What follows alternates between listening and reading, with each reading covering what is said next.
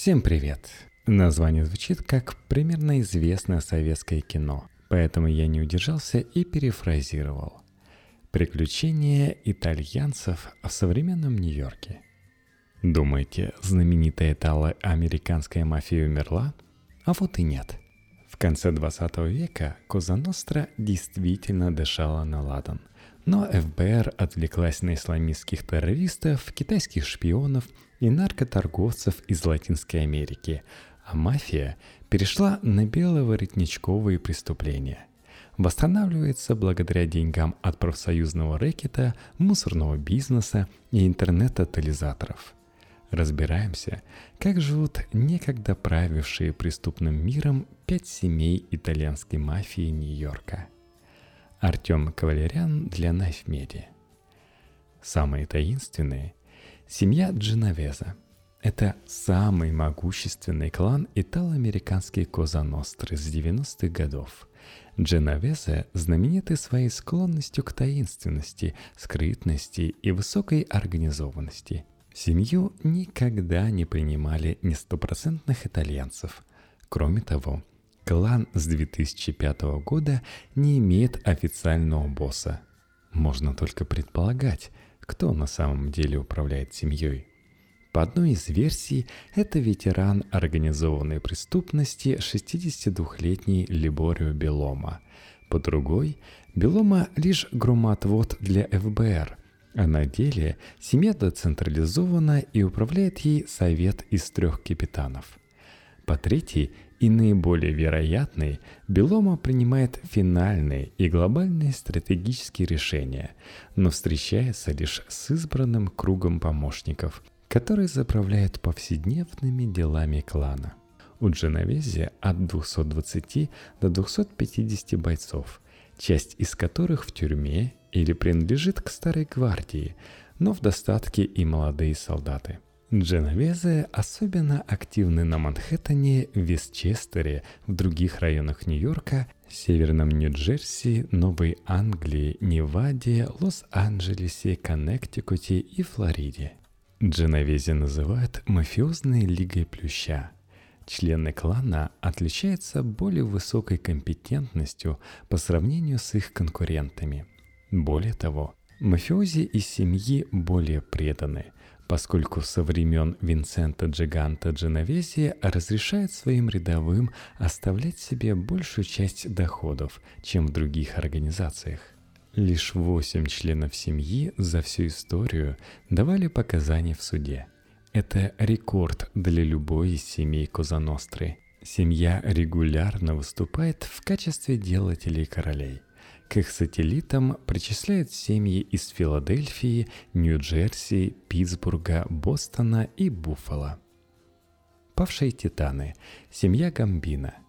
С начала 60-х и вплоть до начала 90-х семья Гамбина была самой могущественной в стране, имея в строю 500 полноценных солдат, разделенных на 20-25 команд по состоянию на конец 70-х годов – Сейчас в строю около 200-220 человек. Гамбина понесли большие потери в 90-х годах. Чтобы оправиться, им пришлось рекрутировать новых солдат на Сицилии. Гамбина обладает огромным влиянием в Бруклине, Квинсе и на Лонг-Айленде, но действует и в других районах Нью-Йорка – Гангстеры из клана Гамбина были замечены также в Нью-Джерси, Флориде и даже Калифорнии, куда они отправились захватить территорию распавшейся в результате показаний мафиоза Джимми Фортиана, семьи из Лос-Анджелеса. Согласно информации правоохранительных органов США, Гамбина более всех остальных связана с сицилийскими кланами Козаностры, в особенности семьей Инзерила – Инзерила и Гамбино давно связывают особые узы. После кровавой войны между двумя фракциями сицилийских гангстеров в 1981-83 годах клан Инзерила оказался на стороне проигравших. По закону кровной мести их должны были перебить. Но родственники Инзерила из числа солдат Гамбина вмешались и защитили их – Инзерила разрешили перебраться в Америку при условии, что ни они, ни их потомки никогда не вернутся на Сицилию. В Америке их прозвали Гилскопати – беглецы. В начале нулевых клан Инзерила вернулся на Сицилию после того, как их враги Тото Риина и Бернардо Провенцана были заключены под стражу. Семьи заключили между собой союз, направленный на межатлантическую торговлю наркотиками. Официальным боссом остается брат Джона Готти, Питер Одноглазый Бит Готти. Однако у него нет власти. В последние годы она принадлежала лидерам фракции Зипов. Сначала это был Доминика итальянский Нон Чефало – а потом Фрэнк Калли. С Гамбино связана главная новостная сенсация последних лет. 13 марта на Стейтен-Айленд был застрелен босс семьи Франческо, малыш Фрэнки Калли. В него выпустили 10 пуль и сбили на машине на дорожке около дома на глазах у жены и детей. Теории выдвигались самые разные. Кто-то подозревал в убийстве сицилийских мафиози, кто-то нападение со стороны, а третий, что освободившийся после 29 лет заключения Джин Готи, брат печально знаменитого лидера семьи Джона Готи, пытался захватить власть. Самая невероятная версия – месть мексиканских наркокартелей за захваченный таможенниками в феврале груз в полторы тонны кокаина – Однако груз был захвачен в доках Нью-Джерси, которые традиционно принадлежат территории Дженовези, в то время как Гамбина имеет влияние на профсоюзе докеров в Бруклине. Выяснилось, что реальность намного более тривиальна. Калли застрелил 24-летний строитель Энтони Комелло – который по одной из версий был взбешен тем, что босс семьи запретил ему встречаться со своей молодой племянницей. Хотя прокуратура Нью-Йорка рассматривает все версии, манера смерти Фрэнка Калли указывает на то, что мафия не причастна к убийству, и крупной войны кланов за власть не предвидится. Эксперты считают Энтони Комелло практически живым трупом – поскольку Коза Ностра не может спустить убийство своего лидера. В тюрьме он будет находиться в блоке для особо охраняемых заключенных. Но ликвидировать его может как кто-то из боевиков Гамбина, так и кто-то из заключенных, желающих заработать очков в глазах семьи или авторитет в преступном мире. Сицилийские реднеки. Семья Бонанно. Бонанно активны в Нью-Йорке, Нью-Джерси, Флориде и Канаде. Это самая неуправляемая и дикая семья, прославившаяся своей кровожадностью, большим количеством сицилийских зипов и торговлей героином в альянсе с семьей Ризутта из Монреаля. Изначально почти все члены семьи были родственниками и приехали в Америку из одного и того же городка Кастеломаре дель Гольфа в провинции Тропания, из-за чего коллеги считали членов клана провинциалами.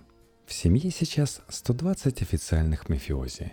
Бананна находится в состоянии очередной пристройки – так как официальный босс семьи Майкл Носатый Манкуза находится под стражей. Клан Банана понес немалые репутационные потери, когда в 2005 году под угрозой смертной казни босс семьи Джозеф Большой Джо Массина дал показания против своего преемника Винсента Красавчика Винни Басчиано. В 90-е Массина был относительно компетентным боссом, он привлек много новых солдат, начал заниматься мошенничеством на Уолл-стрит, восстановил влияние семьи в профсоюзах. Массина запретил своим приближенным пользоваться мобильниками, организовывал встречи в удаленных местах и свел контакты между даже своими капитанами к минимуму.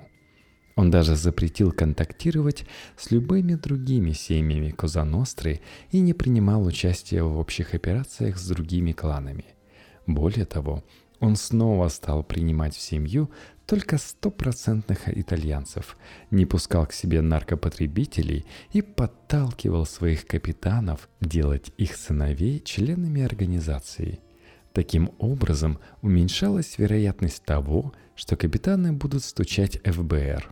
В последнее время клан Банана дважды появлялся в новостях. 4 октября 2018 года 71-летний подельник Сильвестр Зотолла был застрелен в своем автомобиле на парковке около ресторана «Макдональдс». Убийство Затоллы – часть борьбы за территорию между итальянцами и албанцами в Бронксе. Зотолла и его сын Сальваторе занимались установкой в ночных клубах и барах района игровых автоматов и оказались на передовой этой борьбы.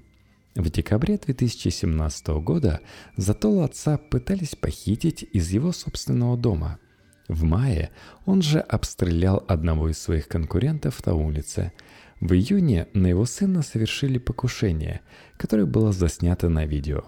11 октября 2018 года был арестован член афроамериканской группировки «Бладс», которого наняли для убийства Затолы.